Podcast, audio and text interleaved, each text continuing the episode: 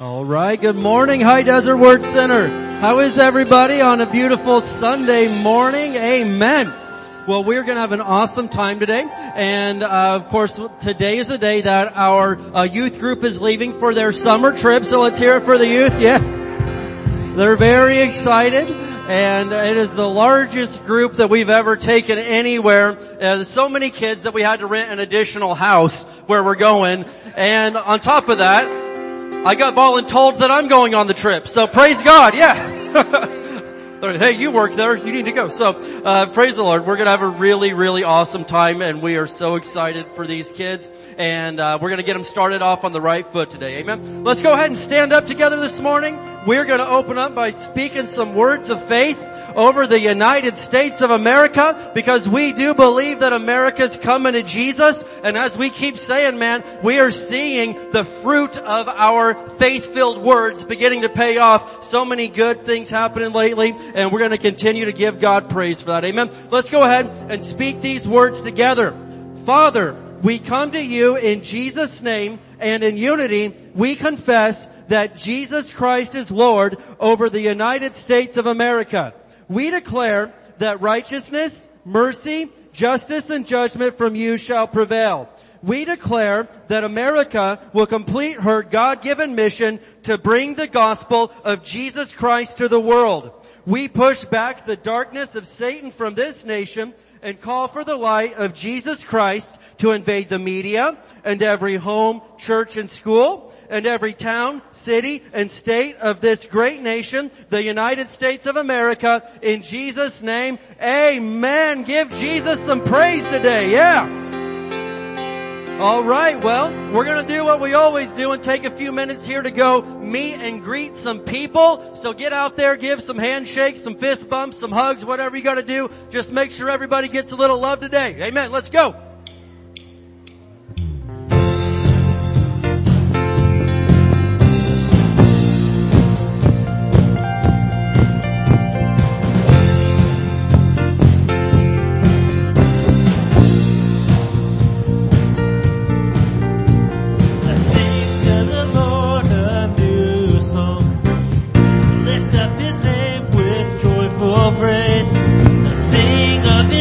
salvation.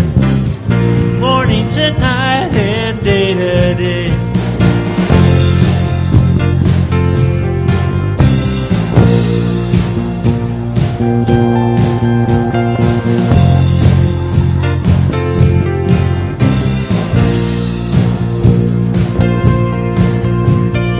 Lift up your voice and thank Him. I got provided every need. Worship the God of mercy who gave his life to set us free. Our God is greatly to be praised. Nothing in all the earth compares to him,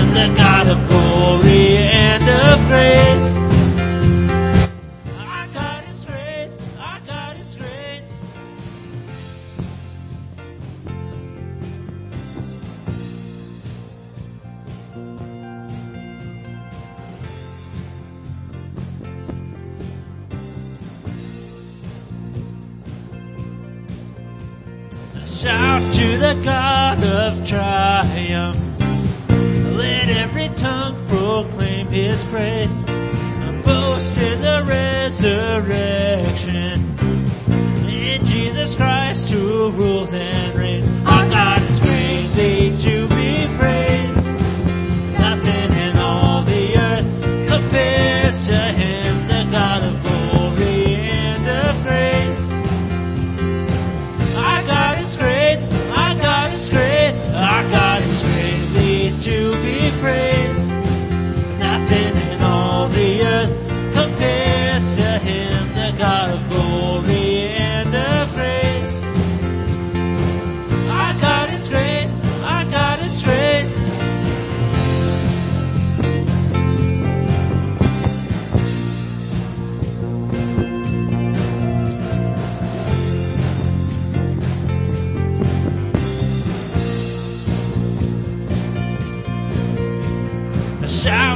the God of triumph.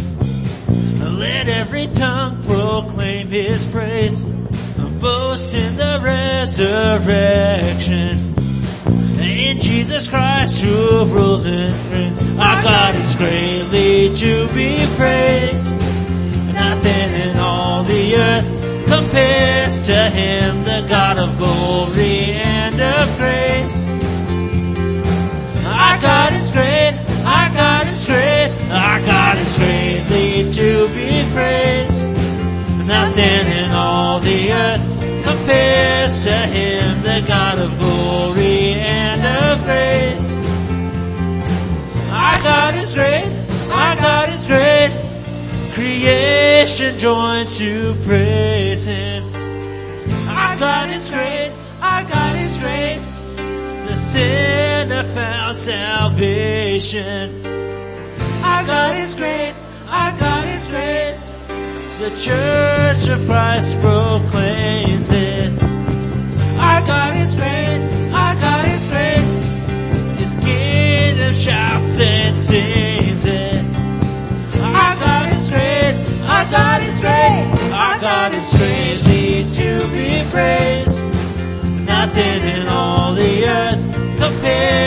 him, the God of glory and of grace.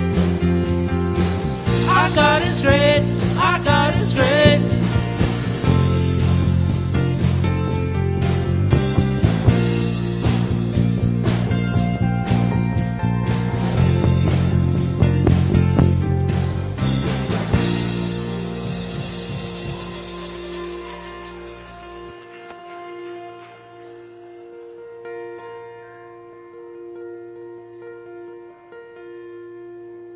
Thought you were going to come up here with me, Pastor Dude. No, it's okay. I got it. Hello, everybody. Welcome to High Desert Word Center. Glad you're here. I'm glad I'm here. Hallelujah. Thank you, Lord. You may be seated. Praise the Lord. Okay, I have got all kinds of announcements for you because at High Desert Word Center we always got a bunch of cool stuff going on, right? Okay, so let's see. Okay, the July scripture reading. Pastor's starting to do this in the form of a uh, devotional, which is really cool.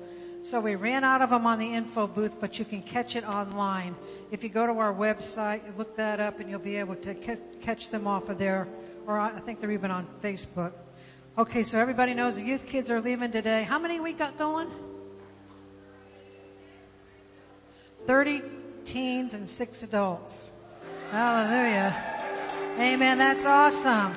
And don't forget membership classes are coming up Sunday, July 17th in Victory. That'll be from 4 to 7 p.m. And Pastor Dave always says there will be snacks and food, so you know you need to go, come and go to that. And the fishing trip, the men's fishing trip, we've tried to do this for years. So Timothy over here has set this whole thing up, and it's going to be at Balboa Pier in San Diego. Pole rentals are 20 bucks. If you need more information, talk to Tim. Stand up, Tim, so they know who you, this tiny fella here, that is Timothy. So praise the Lord. Okay, we want to welcome those of you who are worshiping with us for the first time or the first time in a long time. So if today is your first day here, raise your hand real big because we have a gift for you. Our welcome team has a gift for you. Anybody, anybody, anybody. First time. First time in a long time. Okay. Over here. Tim and Beth brought a friend. Thank you so much for being here today. Okay, now, I want to talk a little bit about SMTI as our Bible college. A lot of you are super interested in this. If I could have an usher up here to help me pass these forms out. If you are an usher up here, please. Oh, thank you, Cletus. Cletus, okay. Happens to be, Cletus is our dean, dean of SMTI. So, I've got all kinds of information here. Cletus, if, if you are interested in SMTI this year at all, it's our Bible college. Raise your hand, and Cletus is going to hand you one of these. A lot of people showed interest in it, and uh, you know I'm really happy to have. Uh, I can call you out if you're interested. I mean, if I, you told me you were interested, they better be interested. Let me tell you about it. Over there, the whole Crank family wants to go. I hear. Nick Alva wants to go. Nick wants to go. So raise your hand because you need one of these papers. Okay, if you're interested in SMTI, raise your hand and we will get these to you. Amen. SMTI is a three-year Bible college. Dr. Barclay, our pastor from Midland, Michigan, is the one who teaches all these classes. Uh, you have to go to first year, first, second year, second, and third year, third. Um, go to smtionline.com.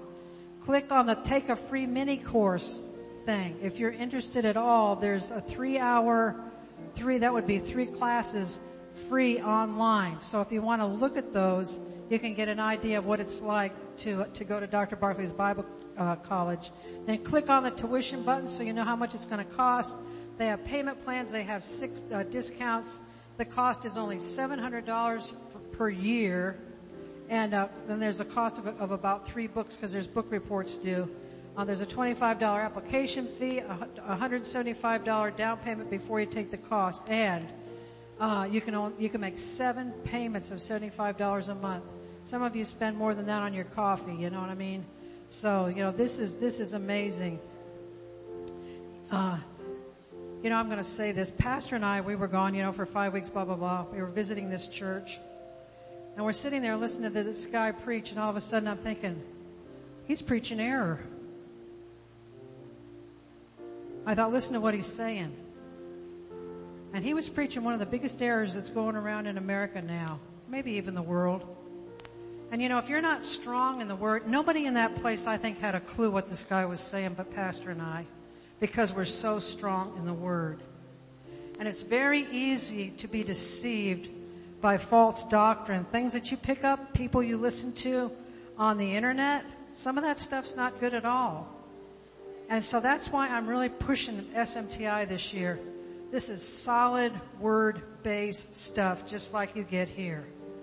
You know, absolutely nothing but the word, powerful stuff, teaching you how to, about the local church, teaching you how to operate. A lot of it's about ministry of helps. And then it goes on to like if later on if you're called to the fivefold ministry. But anyway, anybody, everybody really needs to go to this. How many people in here, if you've been to SMTI one to two or three years, stand up. I'm standing up too. Amen. All of us have been to SMTI, maybe some people up there. Desiree. Good Lord.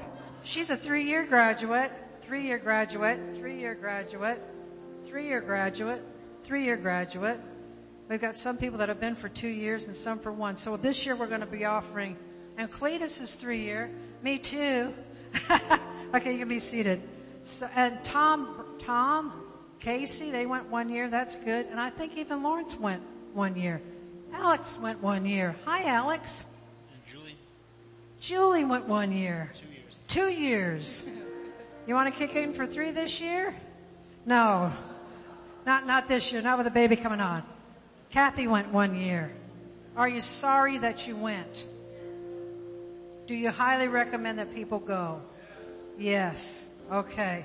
So you heard it from the mouths of these people. If you want to grow Lord, more in the Lord, you need to sign up for SMTI. A lot of people say to me, I need a mentor. I want a mentor. Well, number one, you've got one of the greatest pastoral teams in this area or even in, maybe in the state, and that's pastoral team right here at High Desert Word Center. And if you just sit under the Word, you're good. However, Dr. Barclay is an awesome man of God. A lot of you haven't even, never even met him yet because you're so new, but he'll be here sometime. But solid, solid word doctrine. If you want to grow in the Lord, if you're hungry for the Lord at all, if you're hungry for the things of God, you need to come to SMTI. Amen. So anyway, I got this uh, form for you all. It tells you what to do. It tells you what to expect about it, and uh, and it tells you to how to sign up. So everything's online now.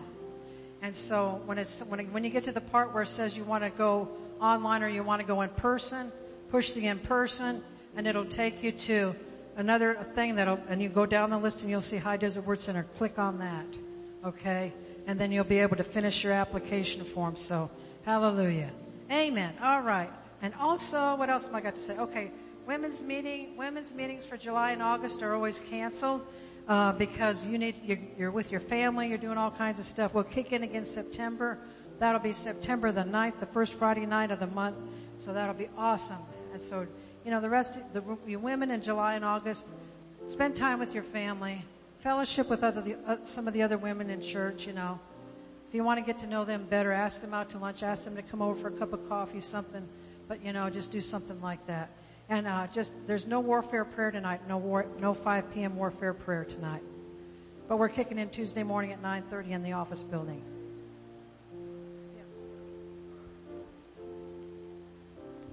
All right, very good. So lots of stuff going on, and uh, man, just pay attention so you can stay in the loop. And one thing I always encourage everybody is, if you can, follow us on social media, and that will help you uh, not miss out on anything. We try to keep you updated on there as much as we possibly can. All right, who knows what time it is now? Yes, sir. It's happy time. And what is that all about? It, we're talking about God loves a cheerful giver. And so we said, hey, we'll just be cheerful with it. Amen. Uh, if you need an envelope, raise your hand and the ushers will get you one. And we're going to open up our Bibles to Deuteronomy chapter 8. Deuteronomy chapter 8. And I'm going to be in the King James here. So Deuteronomy chapter 8. And I'm going to look at verse 18 Deuteronomy 8:18 in the King James. And if you're giving online, you could go to hdwc.org slash giving. And I know this much, that the Lord has blessed me in my life. And how can I help but to give back to Him? How could I not thank Him for all that He's done for me. Is there anybody else in here that you are well aware you would not be where you're at if it weren't for Jesus today? Amen.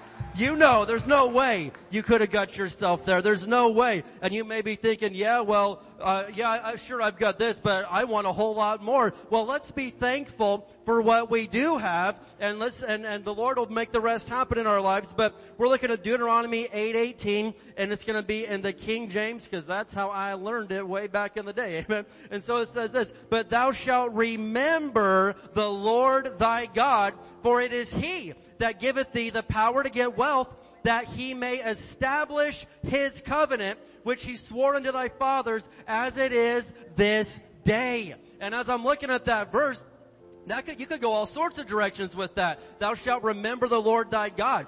Well, I know that as I remember the Lord my God, there's a lot of things I'm gonna do. I'm gonna talk to Him every day in prayer. I'm gonna go to church every chance that I get and be in His house. And another massive way that I'm gonna prove that I'm remembering the Lord my God is I'm gonna be a doer of His Word. I'm gonna obey what He says. In fact, one thing uh, that, that Jesus said that is so profound in the New Testament, he says, if you love me, you'll obey my commands. You'll obey my word. And so often we think, man, I gotta prove that I love God. I'll, I'll wear the biggest Christian t-shirt I can get. I'll only listen to Christian music. I'll do this. I'll do that. And all those are really nice and wonderful things. But if you want to prove that you love Jesus, in his own words, he said, if you love me, just obey what I say. And so I'm encouraging us that as we read this verse, if you're going to remember the Lord your God, we're going to obey His word. And that would include every area,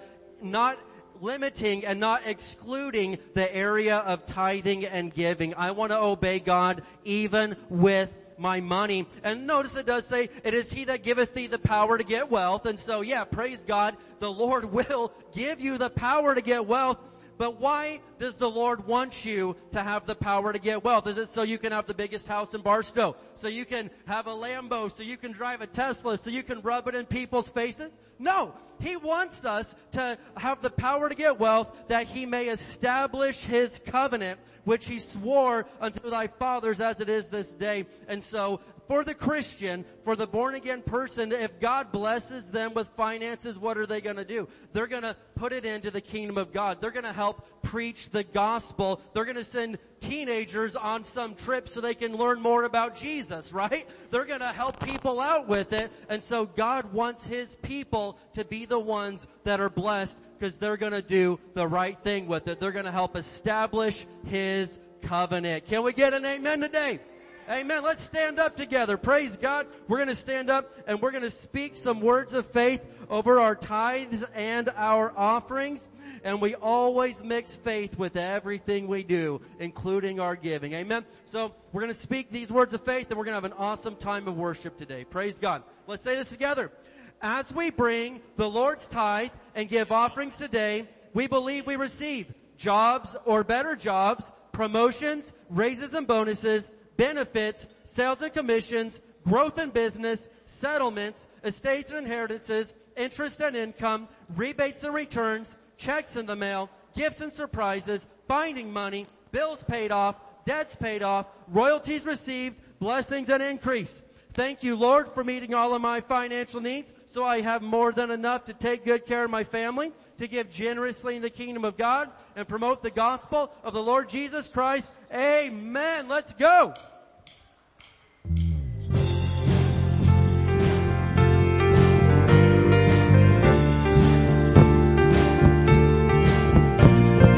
Feel free to join us up in front tonight. And we're going to sing together. Sing. Now come let us worship the King. Come let us bow at His feet. He has done great things. I see what our Savior has done. See how His love overcomes. He has done great things. He has done great things. Hero of heaven, you conquered the grave. You free every captive and break every chain, oh God. You have done great things. We dance in your freedom, awake and alive.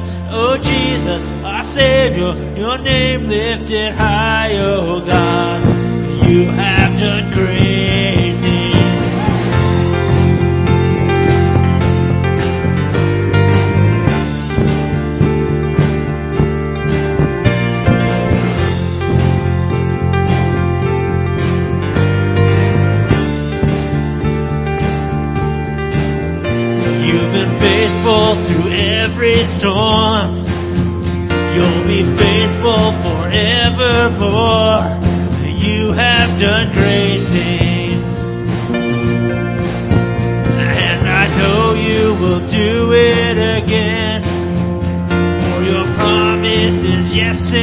amen.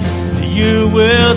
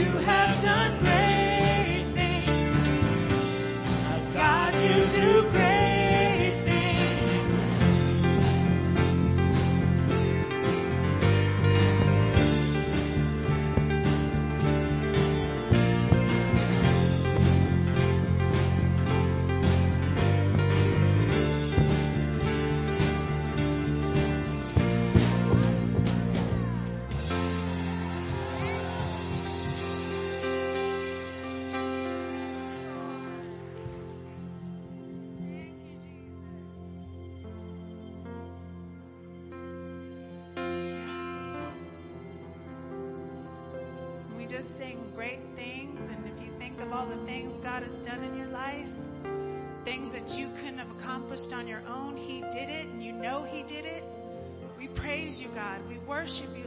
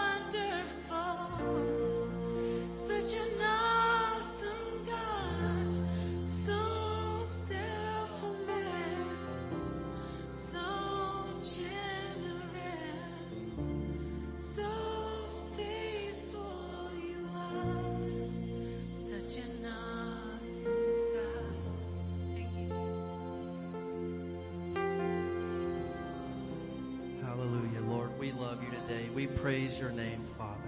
We thank you, Lord. You know, David wrote in the Psalms that, hey, sometimes you just gotta be still and know that He is God.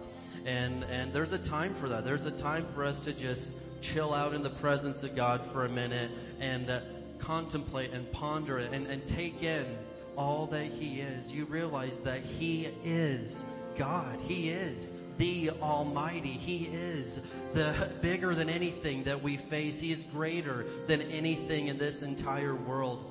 Father, we love you so much. And as we're in your presence today, Lord, we want you to speak to us. We want to hear from you. We didn't come for any other reason than, than to glorify your name and, and, and, and to, and to learn more about you. We want to be more like you, Jesus. We thank you for all that you are. And yeah, we're grateful for what you've done for us, but that, that's not the reason we love you. We don't just love you because of all the things you do for us. We love you for who you are. You are compassion. You are merciful. You are mighty. And we love you and we praise your name today, Father. We thank you for all that you are. Hallelujah. This is a word for somebody or somebodies. You're, you're waiting for God to move in your life, but He's saying the ball's in your court. He's already moved. He's waiting for you. So do whatever it was He told you to do, and He'll equip you to do it. Amen. Hallelujah. Hallelujah. The Lord is good to us. Amen. Can we give the Lord some praise for just another minute this morning? Hallelujah. Father, we love you. We praise you and we thank you for all that you are. You can have your way in this place today in the name of Jesus. Amen. Praise the Lord. Well, you can make your way to your seats. Thank you, Jesus. The Lord is good and his mercy endures forever and ever and ever. Who believes that today? That the Lord is good and I'm glad that he is rich in mercy because wow, I need his mercy a lot of times, don't you? Praise God. Well, we're going to have a really great time getting into the Word of God today. And um, if you've been here on some of these past Sunday mornings, today is going to be part three in a series that we're doing called Agape. And if you don't know what agape is, this is a Greek word. And just a really quick little rewind just to catch everybody up. Uh, so eh, we know in English we've got one word for love, and we just use it for anything and everything. You say I love my wife, and you say I love tacos, and it's all the same word, but the the understood thing of it is it's a different love, right? Well, in the Greek language and the Bible times, they had four different words for love, and they all did a much better job of describing the love you're talking about. And so the love that uh, that the Lord wants us to show, and it's used all throughout the New Testament, is the word agape. And agape is unconditional, no strings attached love.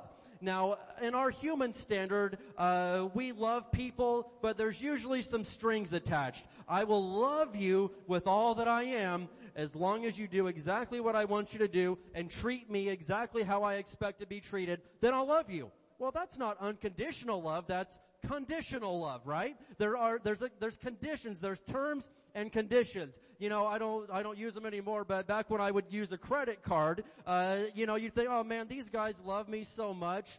They're gonna let me use their money and they are so sweet and they're just gonna let me use it at 2%. Oh my gosh, I love them and they love me. And then you read the terms and conditions. Oh yeah, we'll, we'll let you use some of our money at 2%, but if you are one minute late, we will raise it up to 19.5%. We'll sell your house, your dog, your car, and we're coming after your kids. But boy, are we there for you. We love you. And I'm like, my gosh, dude, there were strings attached to this relationship.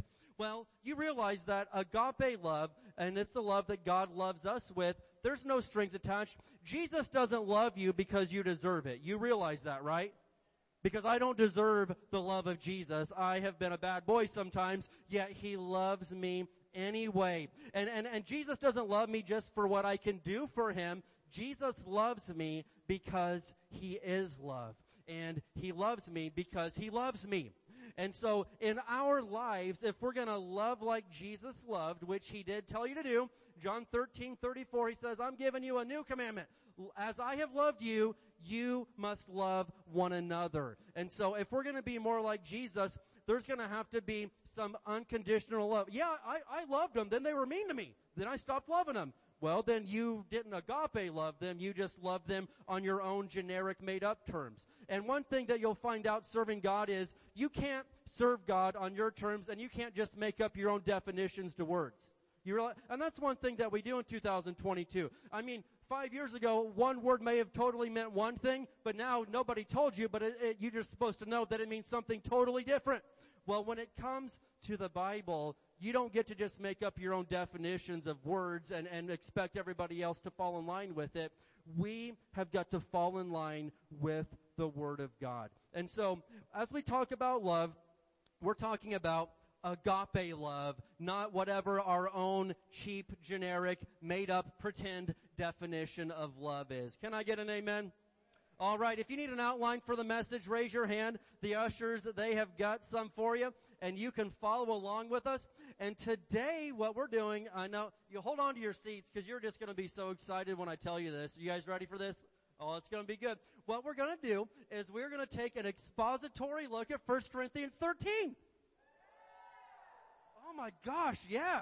I knew you'd be excited. Now, normally I don't do expository sermons on a Sunday morning, but we're gonna dig in, and what we're gonna do is 1 Corinthians 13 to most people is known as the love chapter of the Bible. Verses 4 through 8 are all about love. And, and, and what it is, is it is the most precise and defined definition of what God's love is. And so, as, as, I said a minute ago, we kind of all have our own definition of love.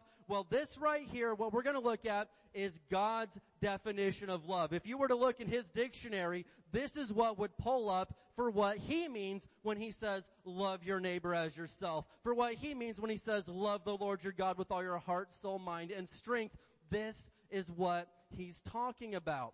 And uh, as we go into this, we're getting ready to open up there and, and all the, all your whole outline is just simply fill in the blanks from 1 Corinthians 13. Uh, but, but I, I had another verse pop into my heart real quick as we were worshiping just a minute ago. And I want to look really, really quick at Matthew chapter 7. Can we flip there? Matthew 7. Are you with me today? Alright. Now as we study uh, the topic of love, you know, there's a lot of things that happen.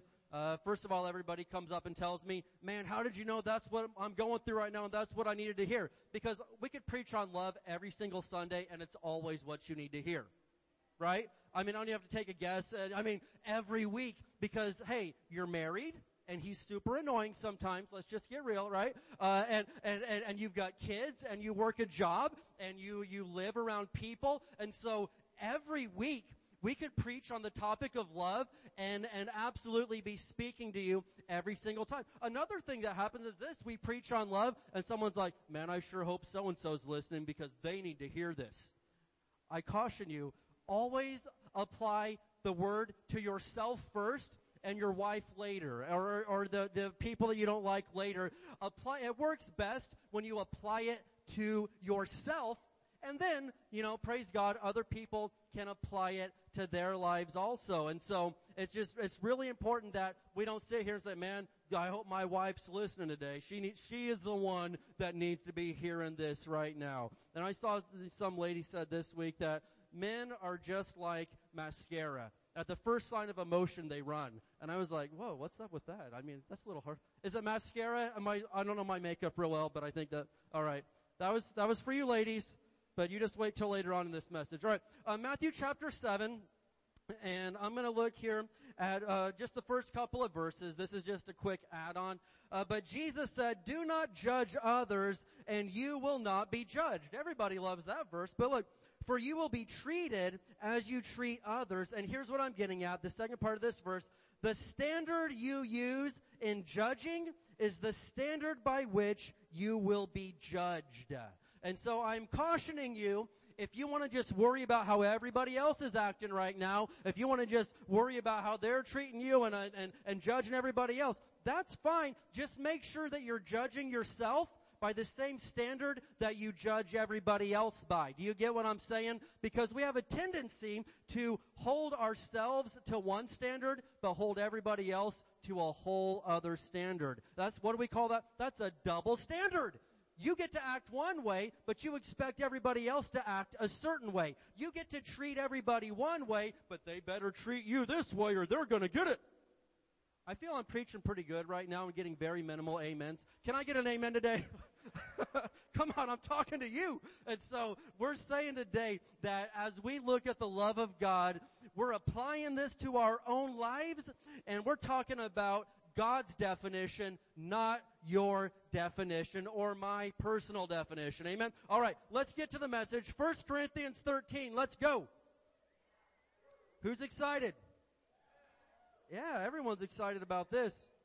Now, if any of this hits close to home, just realize that I had to study this all week and say ouch every day this week as I examined my life and said, oh gosh, I have got to do better than this. And so I'm preaching to me. I'm preaching to you. I'm preaching to anybody that'll listen today that this right here is God's standard and definition of love. Now, hey, it's okay if you don't like it because praise God, it, it doesn't change the standard. You know, there's, Ray Bench talked about this when he was here a while back that the, the, the width of home plate in baseball is like 17 inches or something. And hey, some guys, they like that. And some guys, they're like, man, they need to make it wider because it's just a little bit harder for me. Well, the standard doesn't change just because you don't like it or it's a little bit harder for some than others. The standard is the standard and that means I've just got to work on myself a little bit and got to get a little bit better sometimes. Do you understand what I'm saying today? And so we're going to look at God's definition of love. 1 Corinthians 13 verse 4. Are you there yet? Alright, now I'm gonna be in the NLT, and I, I, I, uh, I almost went in the Amplified Classic, but we'd be here all day long. So let's just go in the NLT here. 1 Corinthians 13 verse 4. It says, Love is patient and kind. Love is not jealous, or boastful, or proud, or rude. It does not demand its own way. It is not irritable and it keeps no record of being wronged. It does not rejoice about injustice, but rejoices whenever the truth wins out. Love never gives up, never loses faith, is always hopeful, and endures through every circumstance. Now we'll tag on verse 8 later in the New King James or the King James or any other version and it says, love never fails. Alright? And so, we're going to break down each of these verses here together today, and, and I want you to listen, and I want you to, to let the Lord speak to your heart about how you could do better to love like Jesus loves, because don't you like it that Jesus doesn't hold it all against you? Do you, do you appreciate the way that Jesus loves you? I certainly do. I love, I'm very thankful for the way that Jesus loves me. I'm glad that Jesus loves me better than I love other people. And so my goal in life is to love other people the same way that Jesus loves me. And that's a beautiful thing and it will change our lives if we would live by this. And, I, am just going to tell you that right now. If you would focus on this right here, I promise you, this will change your life. And that's not just, I'm not exaggerating, I'm not going overboard. If you would focus on these three or four verses in your life, this would change your life. Yeah, but that means I gotta treat other, that doesn't change how they treat me. It doesn't matter how they treat you at that point because you're doing things God's way and it will absolutely, radically change your life if this would be your focus in life. So as we get into this, I'm going to repeat this phrase that I felt the Lord speak to my heart just a little bit ago. Don't hold people to a higher standard than you hold yourself. Do not hold people to a higher standard than you hold yourself. Amen. All right, let's get into this. Verse 4. We're going to break it down. Verse 4. It tells us love is patient and kind. Love is not jealous or boastful or proud. So the first thing for verse 4 is patient. I'm going to ask you today, how is your patience level? Are you a patient person or are you an impatient person? And, and so a lot of times I feel like we don't associate patience as being a form of love. Like, no, I love everybody, but no, I'm not patient. Well, hold on then. Hold on on that. Listen, if you love according to God's standard, then yes, you are a patient person. And if we're not patient, then yeah, we're just not really loving the way that God says to love. So consider that. Another thing about it is, the next part of this is love is what? kind. Love is kind. Now kind, at least uh, by English standards, means friendly, generous, and considerate. Are you considerate of other people, or are, you, or their, their, feelings don't really matter? I just say whatever I want to say, and they can just get over it because that's how I am. Oh, well, hold on, hold on. But if someone does that to you, you'll blow up and talk about how persecuted and wrong you are. I'm just going to move on because I don't think that went real. Okay. So the love of God is kind. And there seems to not be a whole lot of kindness in our world today. Uh, you know what I mean? And, and, and that's just, that's just the fact of the matter. If you don't totally agree with me, then you cannot be a part of my life. I have to cancel you. I have to push you out. We cannot associate if we do not agree on 100% of things. Is that the love of God? No, it's not. I'm going to keep moving forward. I'm speeding through a few of these points because the heavy hitters are coming. This is the easy work. This is the elementary. This is the surface level stuff. All right. Love is not jealous. Woo, all right, let's go ahead and dig on this one. I want to dig on this. One. So, love is not jealous. Now, this is something that I don't think we talk about that often. I, I mean, I don't think I've ever preached a whole sermon on jealousy, but I think it's something that should be talked about from time to time. I see so many Christians that cannot be happy for somebody else when they have something good happen to them. I literally see people, somebody else gets a new car or a new house and they take it as a personal insult to them. You think I'm trying to be funny. I'm not trying to, I wish I was trying to be funny right now. But there's so many people like, man, you hear about so and so? They got this, they got that, and like, yeah, I heard about it. And in your, and, and, in, and in your mind, oh, just wait. I, I know what we can do. We'll go out and just get, we'll get the eight cylinder. Ha! Uh, you got a three bedroom, we'll get a four bedroom. You just wait and see. It'll happen. I will kill myself until I have a bigger house than him. And hey, you look at me like that, but I know what's going on. You know, the teenagers, I'm going to spend a whole week with you, so get ready. But listen to me. Hey, somebody gets a new video game or a new system or a new something, what, what, what, that, is that an insult to you? That, is that a personal? No, that's not an insult because the Bible tells us in Romans 12, 15, write it down, write it down, Romans 12, 15, rejoice with those who rejoice. You should be totally happy when something good happens to your Christian brother or sister or to your blood brother or sister. What's so bad about that? That's not a, a, knock against you. Rejoice with those who rejoice. And then it says to weep with those who weep. But if you get mad or on the inside it bothers you every time somebody else gets something nice or a little bigger and better than you, you do not walk in the love of God. No, I love people. I just got these jealousy issues. Then it's, then, then it's not the God, the, the God kind of love. The God kind of love rejoices with those who rejoice. And it's not jealous. And I'm, man, I'm trying to teach my kids this one the best I can. You know, every time one sibling gets something, hey, how come they got that? Well, last time you got that, so what's the matter? Your turn's coming around, and as an adult, you need to real, the adults need to hear this too your time will come around to get something good too, but it doesn't matter that they got theirs first. Why should that bother you? Well, this is America. We gotta have the biggest and the best. We're talking about the kingdom of God right here, and I'm fine if I don't have the biggest house in Barstow. Right? Come on. I don't need to have the nicest car. Clearly I don't need to have the nicest car, but at the same time, some of you get that, some of you get that. You'll get to know me better later, but listen, it's okay. Rejoice with those who rejoice. Love is not jealous. The next thing is this. Love is not boastful or proud. Love is not boastful or proud. So it's one thing to rejoice with someone else that got something, but when you get some, when you get blessed, when you get something good happen to you, it's one thing to testify and rejoice about it, amen, but you don't have to boast or brag about it.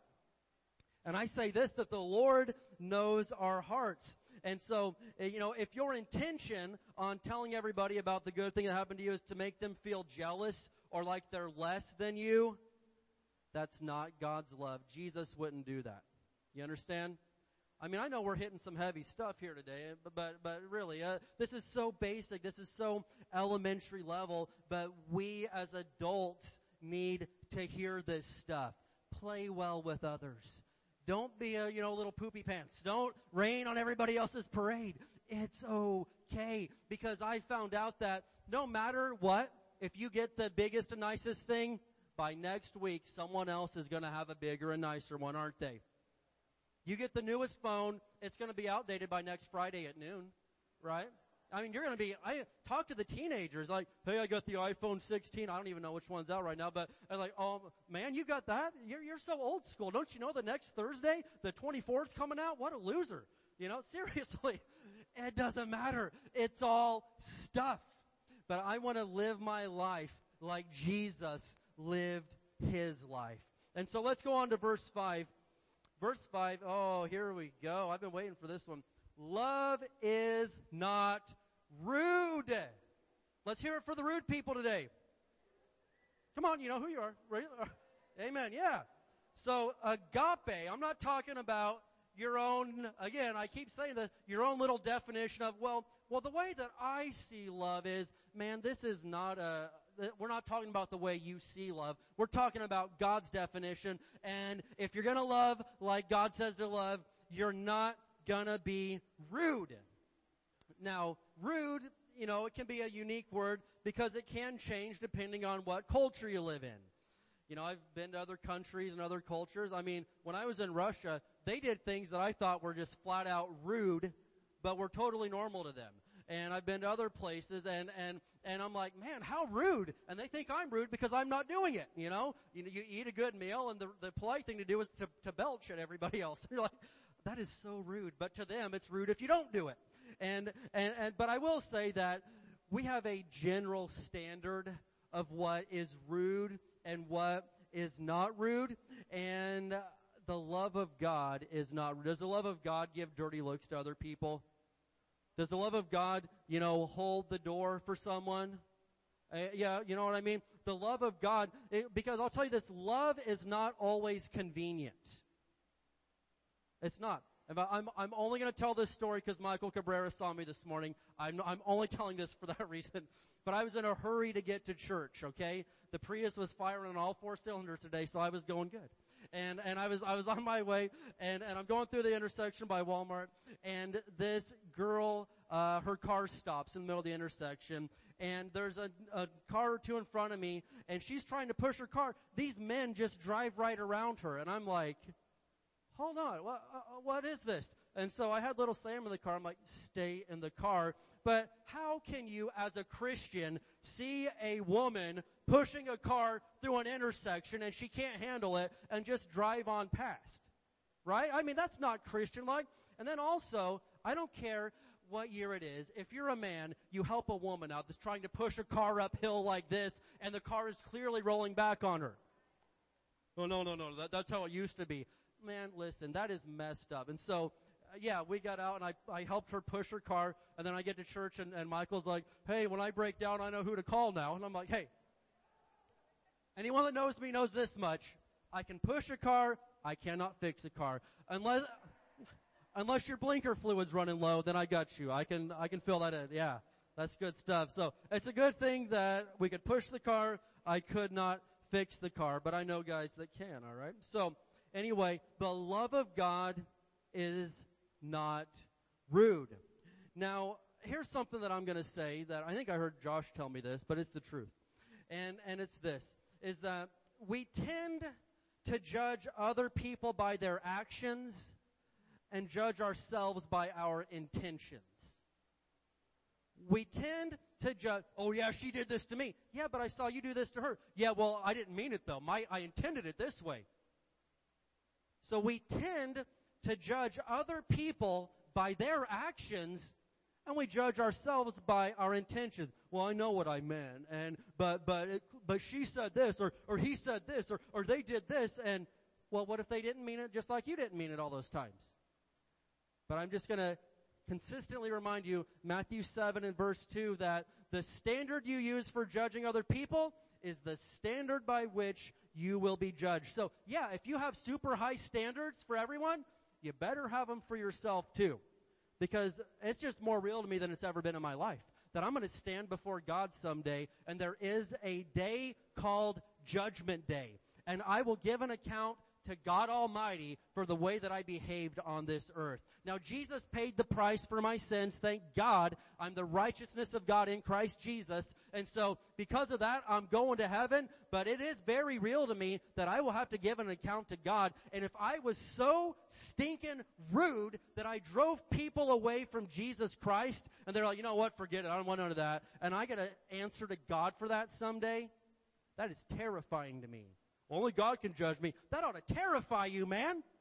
You'd be better off if the rest of us judged you. But if we're gonna stand before God and you really do know that, that'll change the way that you live this life right here. Cause I'm not, I don't, I don't want to dread that conversation. That's something, that's something, uh, to, to take very seriously. Let's move on to the next one, shall we? Okay, the next part of that verse says, it does not demand its own way. Do you always have to have things your way? I'm just gonna let that silence like just kick in for a minute. Cause I'm gonna have loud for the next four days. Do you always have to have your own way? Oh, alright, you responded that time. Alright. So if you always have to have everything your way, again, that's not the love of God because the love of God is not demanding. Now I know people and, and, and you know people that if the rest of the group or the family don't eat what you want or play the game you want or do the activity you want or watch the show you want, you're fine with it. You just won't participate.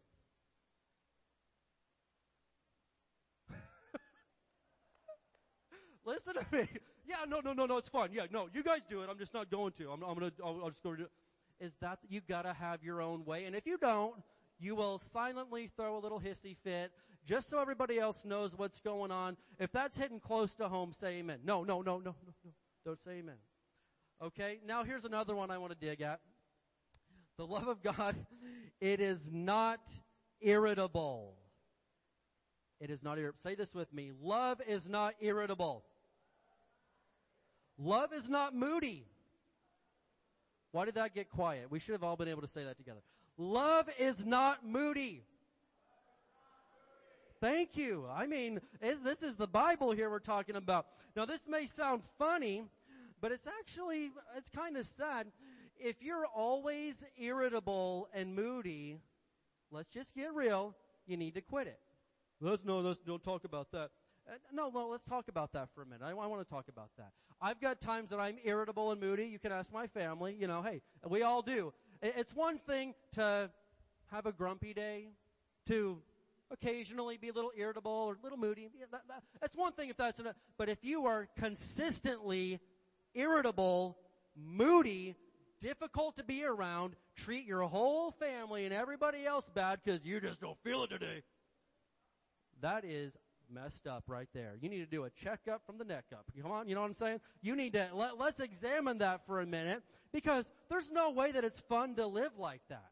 I was talking to some of the guys the other day, you know, I, I see some people, every time they leave the house, they get into it with somebody. They go to the grocery store and they get into it with people. They go to church and they get into it with people. They go to work. They go to school. They go to the mailbox and they get into it with the mailman. And I'm like, how in the world do you live your life like that? How? I, I don't get that. And I'm like, I was, I am 36 years old. I have never one time gone to the store and just happened to, to get into a fight with somebody. Out of 36 years. And I know teenagers that can't go to the store one time without getting into a fight with somebody. How is, I've gone 36 years and this has not happened to me. How does this happen? Well, I'm just going to tell you right now, the love of God is not irritable. It is not moody. It, it can overlook a dirty look. It can overlook somebody else taking your parking spot. It can overlook a whole lot of things because Jesus overlooks a whole lot of things with us, doesn't he? What if every time that we did something dumb, Jesus was right there to pounce on it? That'd be a long day because I do some dumb things some days. Ask my wife. She knows. She'll tell you. But the love of God is not irritable. And so some people, well, I'm just wired that way. That's just the way that I am. And, and, and, you know, everyone else is just gonna have to deal with it. They're gonna have to get over it.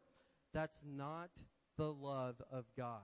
The love of God doesn't say everyone's gotta get over it. They gotta deal with it because I'm just wired this way. The love of God says, no, a fruit of the Spirit is self-control. Even if I'm not feeling it today, I'm gonna choose to control it. Control, maybe I don't need to be around as many people. Maybe there's things I need to do, but you have self-control. And, well, yeah, yeah, but, but, but I can't, we've got to exercise this self-control. And it, this applies to anybody and everybody. But I heard a story about this guy. He was walking down uh, one of the Southern California beaches one day, and he says out loud to God, God, I want you to give me one desire. I've always had one desire. And, and God replies from heaven, okay, Jim, you know what? You've been a very faithful and sincere man to me. You know, I, I'm going to grant you one desire. I'm going to do this for you today. What do you want? And Jim says, I want a highway that would allow me to drive all the way to Hawaii. I would like to just, anytime I would just be able to get on the highway and drive all the way to Hawaii. God says, son, do you know how long it would take me to build all that concrete under the Pacific Ocean? It would take me ages to do that. Now, don't get me wrong, I could do that, but could you think of a request for a minute that would maybe benefit others? Maybe something that's not quite so selfish? And so, you know, Jim thinks for a minute and, and he plays, okay, God, I, I got it. C- could you please help me to understand how women think, how they feel, and maybe sometimes why my wife's so irritable and moody? It would help men everywhere out. And God replies, do you want two lanes or four? All right. Hey, I cracked on the men earlier in the service. I had to, it's gotta be fair, it's gotta be even. I debated all week long on telling that, alright. If you got beef, see me later, but the love of God would forgive me. Alright. Uh, the next, next, let's move on to the next one. Love keeps no record of being wronged. Love keeps no record of being wronged. And so I want you to see an additional verse. I'm adding a verse onto this. Hebrews 8, 12. Can we look at that? Hebrews chapter 8 and verse 12. Love keeps no record of being wronged. Now that is a difficult thing for us to even comprehend. But we're talking about God's definition, not our definition, not our standard. We're talking about God's definition. Hebrews 8 and verse 12. We having a good time today? And it says, and I will forgive their wickedness and I will never again remember their sins. That's the way that Jesus loves us and forgives us. And we've got, I mean, a dozen other verses that would uh, line up right with this. Uh, but I'm telling you right now that when Jesus forgives, He says, "I will never again remember their sins." And so, if Jesus isn't holding all your past sins and mistakes over your head, do you have the right to hold somebody else's past mistakes and sins over their head?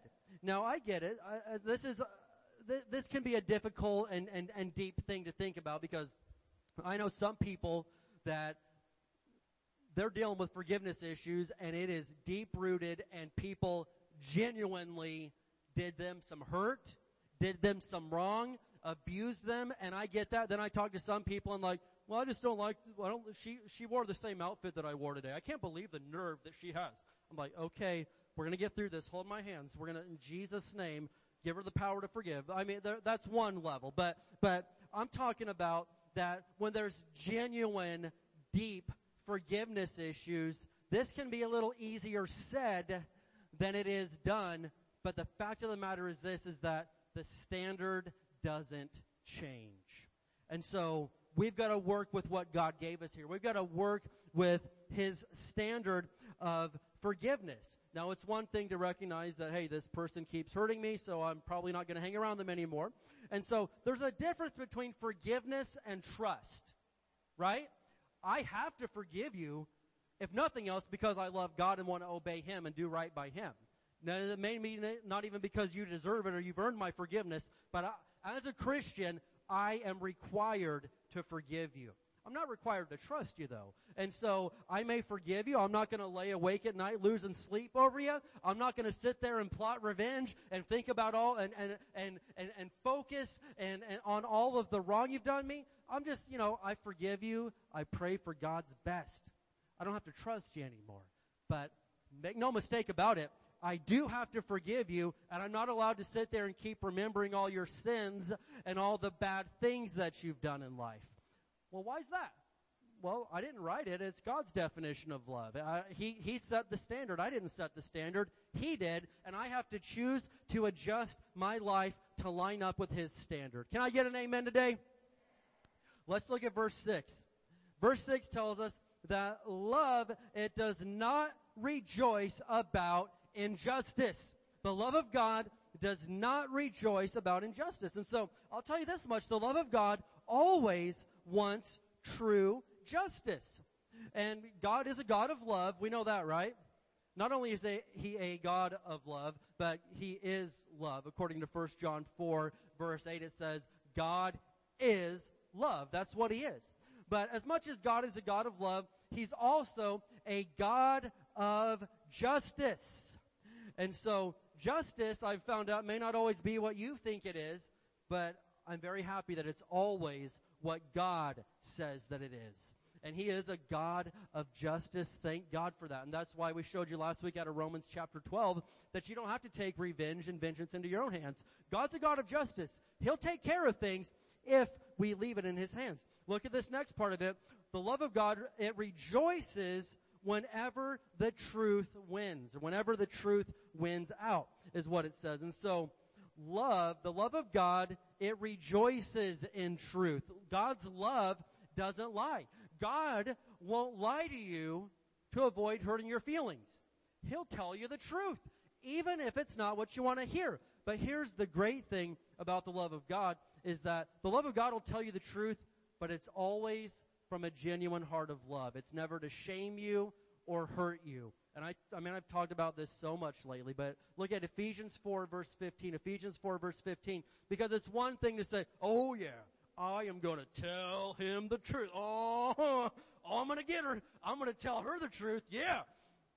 And it's not because you want to love them and you want to help them correct a dangerous behavior. You want to do it to shame them and embarrass them and thumb them down and say, oh man, the Bible says this. Well, bam! And hit them over the head with the Bible. Listen, that's not the love of God. That's not the love of God. And so, the love of God handles telling the truth this way. Ephesians 4 and verse 15 it says, instead we will speak the truth in love. Say that with me. Speak the truth in love growing in every way more and more like Christ, because that's what Jesus did, who is the head of his body, the church. And so we're called to speak the truth, no doubt about it, but we're called to do it in love. And so if our motive for speaking the truth is to hurt people instead of help people, you've got the wrong motive, and that's not why Jesus did that. Yeah. John chapter 4, when he talks to the woman at the well, he says, hey, go get your husband. She says, wait, no, I'm single. I don't have a husband. And he's like, I know you don't have a husband. You've had five. And you're living with a man you're not married to right now. And she's like, whoa, wow. She says, sir, I perceive that thou art a prophet. I'm like, you think?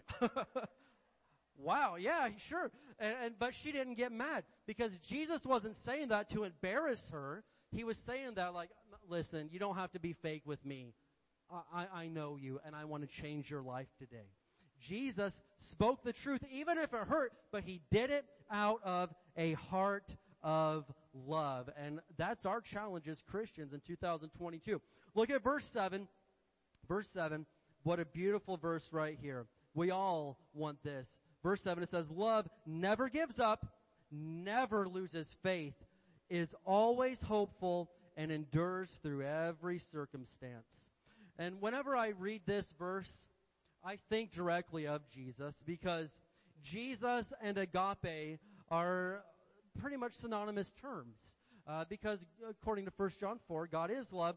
And so since Jesus and agape love go hand in hand, I was reading this verse and I just inserted Jesus' name in here like this and it about, it, it got me. And so I was thinking about how Jesus loves Dave Samples. Jesus, his love, Jesus' love never gives up on Pastor Dave Samples. He never loses faith. He is always hopeful, no matter how dumb I'm being, and he endures through every circumstance. Think about that. Think about Jesus speaking to you right now, where you're at, and he's saying, listen, it's okay. I never give up on you. I never lose faith for you. I'm always going to be hopeful for you, and I'm going to endure through every circumstance. There's nothing too bad or too far out there that you can do that'll make me stop loving you. I don't, you know, I think about that. I mean, I know some people that have done some really bad things to Jesus. He has saved them. He has forgiven them, and they certainly did not earn it or deserve it. He has picked their life up from the ashes and made something beautiful. And then thought, you know what? Hey, they forget about him. They, they're, next thing you know, they're right back to what put their life in the ash pile in the first place. They backstab him. They accuse him of things. Yeah, God did this to me. Yeah. They accuse false, talk about bearing false witness. They bear false witness against God. They, they talk bad. They, they forget him. They, all this stuff. And yet through it all, Jesus is right there. Man, I'm not giving up. I love you. I will love you no matter what you do. And here I am. I get mad at someone for cutting me in line at Walmart. What's up with that? You know, they didn't put cheese on my burger. I, man, I hate them. Seriously? And so, we're talking, could you insert your name into this verse right here? How would that pan out? Would it be a lie if we inserted your name into this verse? I know Walter won't get mad at me, so I'll just throw it, but Walter, Walter's love never gives up. He never loses faith. He is always hopeful and Walter endures through every circumstance. Now in your life, could you read that and be like, oh wow, that's a lie. Woo! or could you say, you know what, that's what I'm striving for. I may not be batting a thousand on that, but that's the life that I want to live. Now when you love people that way, I'm gonna tell you this right up front. If you will love people like 1 Corinthians 13 says to love them, sometimes you are gonna get taken advantage of in life. People took advantage of Jesus. They still do. They love him until they get what they want, then they ditch him. And so I'm telling you right now, if you will love like God said to love, yes, you will get burned. You will get taken advantage of. That's part of the Christian life sometimes. I hate to say it, but it's true. Sometimes people will take advantage of your good Christian nature, but it's okay because there's a massive lesson my dad taught me as a kid that is still something I think about and talk about all the time is this. If I'm going to error, I'm going to error on the side of love. Uh, if I'm going to make a mistake, it's going to be that I loved you too much. If I'm going to, if I'm going to have a fault, it's going to be that I just, I gave and I loved too much. And I know that I'm going to stand before God someday. I've said this. And I, if I stand before Jesus and he says, you know what? You were way too nice down there. You were way too kind. You were way overboard too loving. I'm going to be like, okay, thank you for telling me that. But if he says, you were so mean. Nobody could stand to be around. You drove people away from me. I wish you would have not told anybody that you were a Christian. You did damage to my name. I, whoa, whoa, whoa. I can't live with that.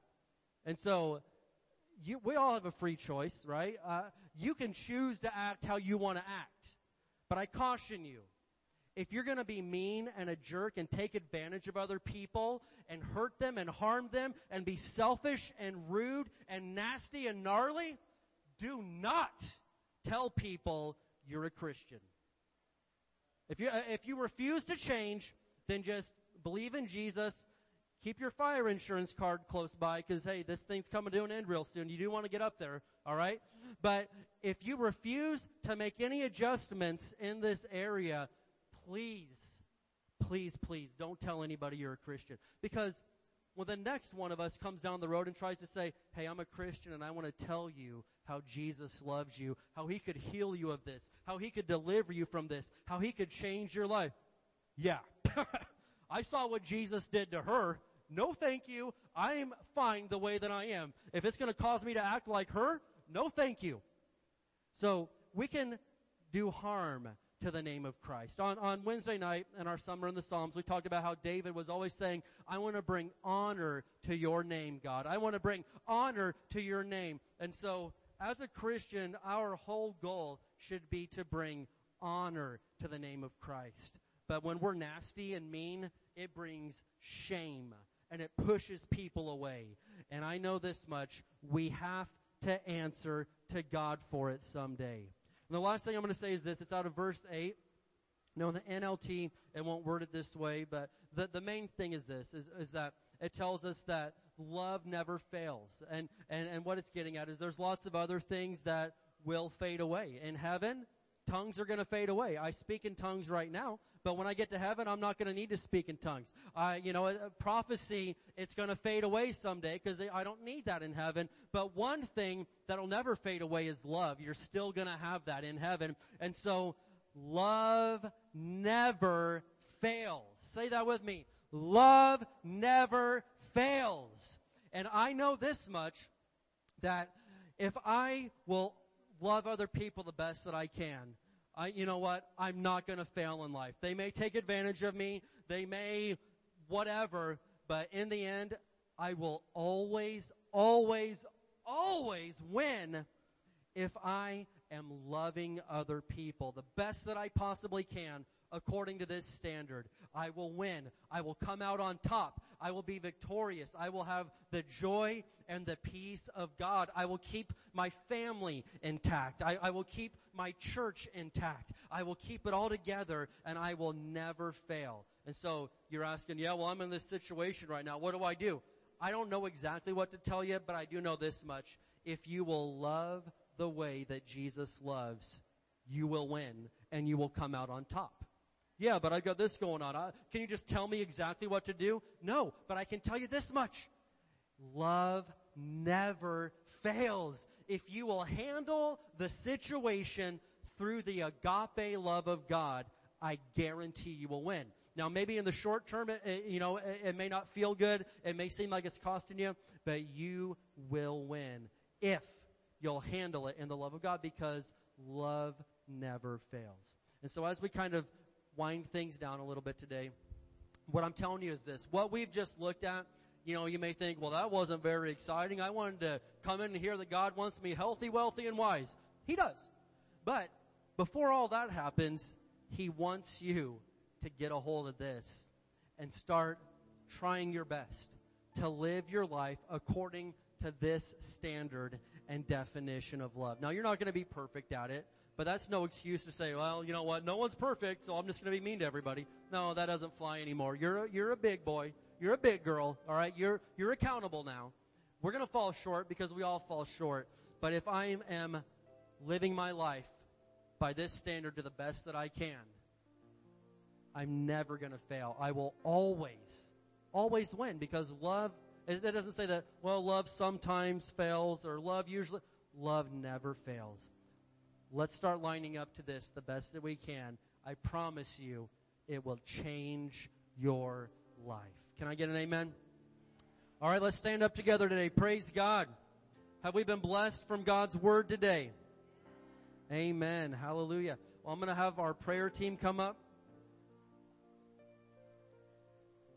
Now, here in a few minutes, right before we close out, we're going to pray for all the teenagers that are going on the trip and everything. We want to we want to bless them before but but before that if you're here and you need prayer, man, maybe you've been dealing with something. Maybe you've got some difficult people you're dealing with right now. Hey, we want to hook up with you and we want to pray with you and believe with you for a breakthrough in that situation. That's what we want to do today.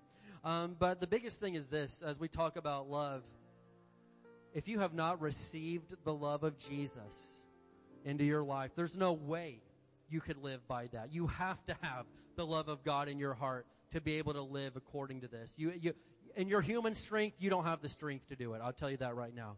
But through Jesus, you could live your life this way. And so if you're here and, and maybe you've just never really received Jesus into your life, we've got to handle that today. We have to get this right today. Or maybe you're here and, and at one point you did and you just kind of walked away. We know he didn't leave you, but let's get real. Sometimes we've walked away from him.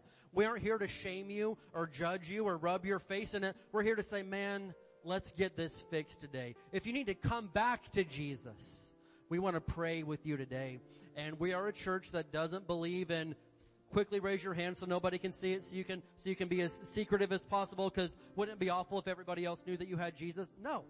We're a church that believes, hey, if you want to get right with Jesus, you got to do it, man. You, you, you, can't be ashamed of it. And so we invite you to come up to any one of these people and we will pray with you and make sure that you are on the right track with Jesus again. Amen. But don't be ashamed. He, he, he's, he's not ashamed of you. He loves you and he's not holding it against you. So if you need prayer for anything, please come up, but especially if you do not have things where they need to be with Jesus right now come up. Josh, lead us in a song. Higher than the mountains that I face, stronger than the power of the grave, constant through the trial and the change. One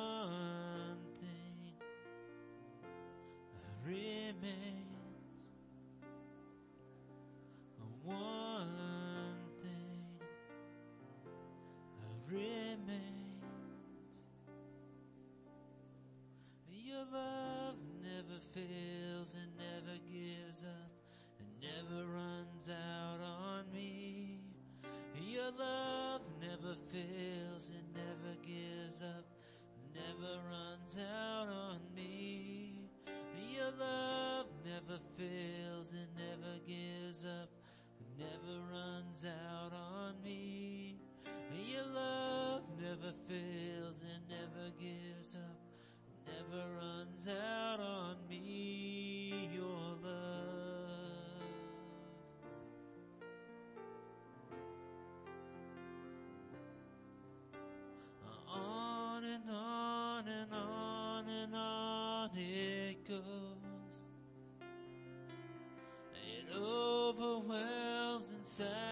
Satisfies my soul. And I never ever have to be afraid of one thing remains. And your love never fails and never gives up and never runs out on me. And your love never fails and never gives up and never runs out on me. Your love never fails and never gives up and never runs out on me. Your love never fails and never gives up and never runs out on me. Your love.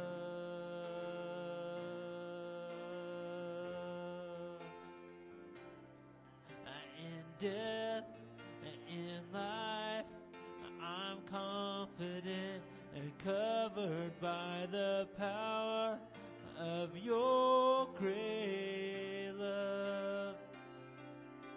My debt is paid.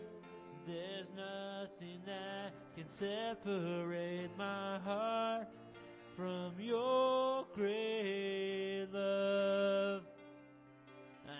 Death and in life, I'm confident and covered by the power of your great love. Uh, my debt is paid. There's nothing that can separate my heart from your great love. Your love never fails and never gives up and never runs out on me. Your love never fails, it never gives up, it never runs out on me. Your love never fails, it never gives up, it never runs out on me. Your love.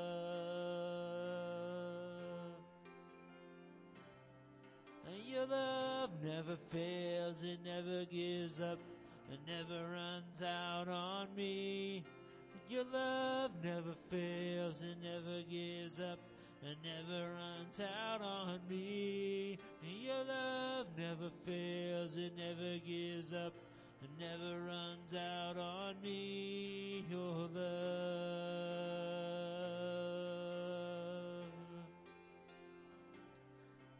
in death, confident and covered by the power of your great love. My debt is paid.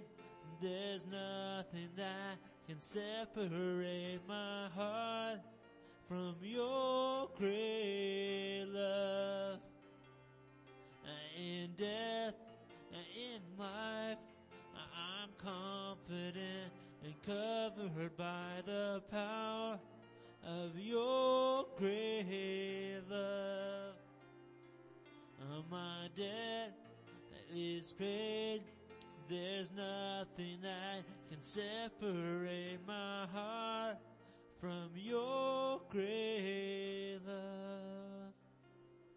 Your love never fails, it never gives up, never runs out on me. Your love never fails, and never gives up, never runs out on me. Your love never fails, and never gives up, never runs out on me. Your love.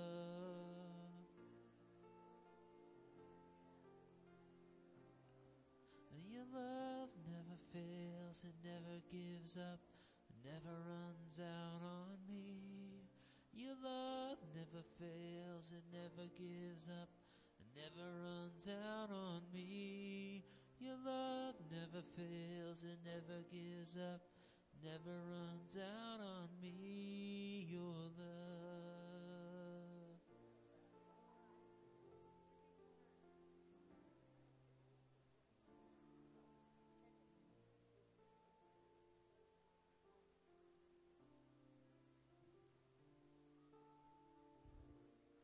All right, everybody. Praise God. Well, who has had a good time today? Amen. Who is so glad that your husband was in here to hear that? Who's glad your wife was in here to hear that? All right. Amen. All right. Praise God. All right. Well, I'm glad that you were here to hear that. All right. So, um, what we're going to do before we close out, I want all of the teenagers and adults that are going on the trip with us to come up. We want to pray over them together today, right before we leave. Amen. So let's bring them all up. Don't be shy, boys and girls. You're not shy. All right. Come on up and, uh, and praise God. Thank you, church family, for, uh, making this happen. Uh, we, uh, what a, what a good church that would put teenagers at such a high priority to see them, uh, come into the love of God and, and, uh, praise the Lord, make an investment into their future. All right. This is a lot of kids. Very good. All right. Well, we're to pray over them. They'll be leaving here shortly after service, heading over to St. George, Utah. One of them just fell on my foot. Thank you. All right, and uh, and they're gonna we're gonna pray for their safety. That we want them to have a really fun time, the best time ever. But even more importantly than that, I want them to receive from the Lord this week, and I want them to get closer to Jesus. Amen. Now, we just talked about love here, uh, teenagers, and so guarantee you by Wednesday, some of the people around you will be on your nerves. But what are you going to do? You're going to love them anyway, right? And you're going to love like 1 Corinthians 13 says to love. Amen. All right. Well, let, I'll have Pastor Katie uh, pray over him because uh, she's our she's our youth leader. Amen. And so, even though she's my wife, so.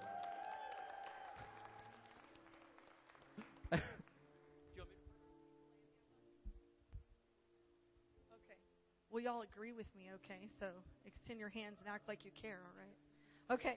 Father, thank you so much for this amazing group of young men and women who love you and are hungry for you and want to know you more. Lord, it is an honor and a privilege for us to get together and to go on this trip.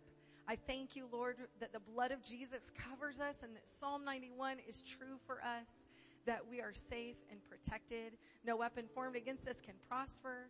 I ask, Father, for you to prepare each of their hearts on this trip that as we get into these vehicles to go, that they will develop godly relationships that would last a lifetime, Father. That they would encourage each other and build each other up. And so that the gates of hell would not prevail, that they could go into life and school this year ready for love, Lord, that they could change their school, their families, their worlds with your love. And I thank you, Lord, that we're going to have so much fun at the pool and that no one is going to be super annoyed with us and that we'll have great manners, Lord. In Jesus' name, amen. Okay, hold up. Y'all are doing the Barstow Faith Confession. Okay, ready? They're not ready. Hold on. No, wrong one.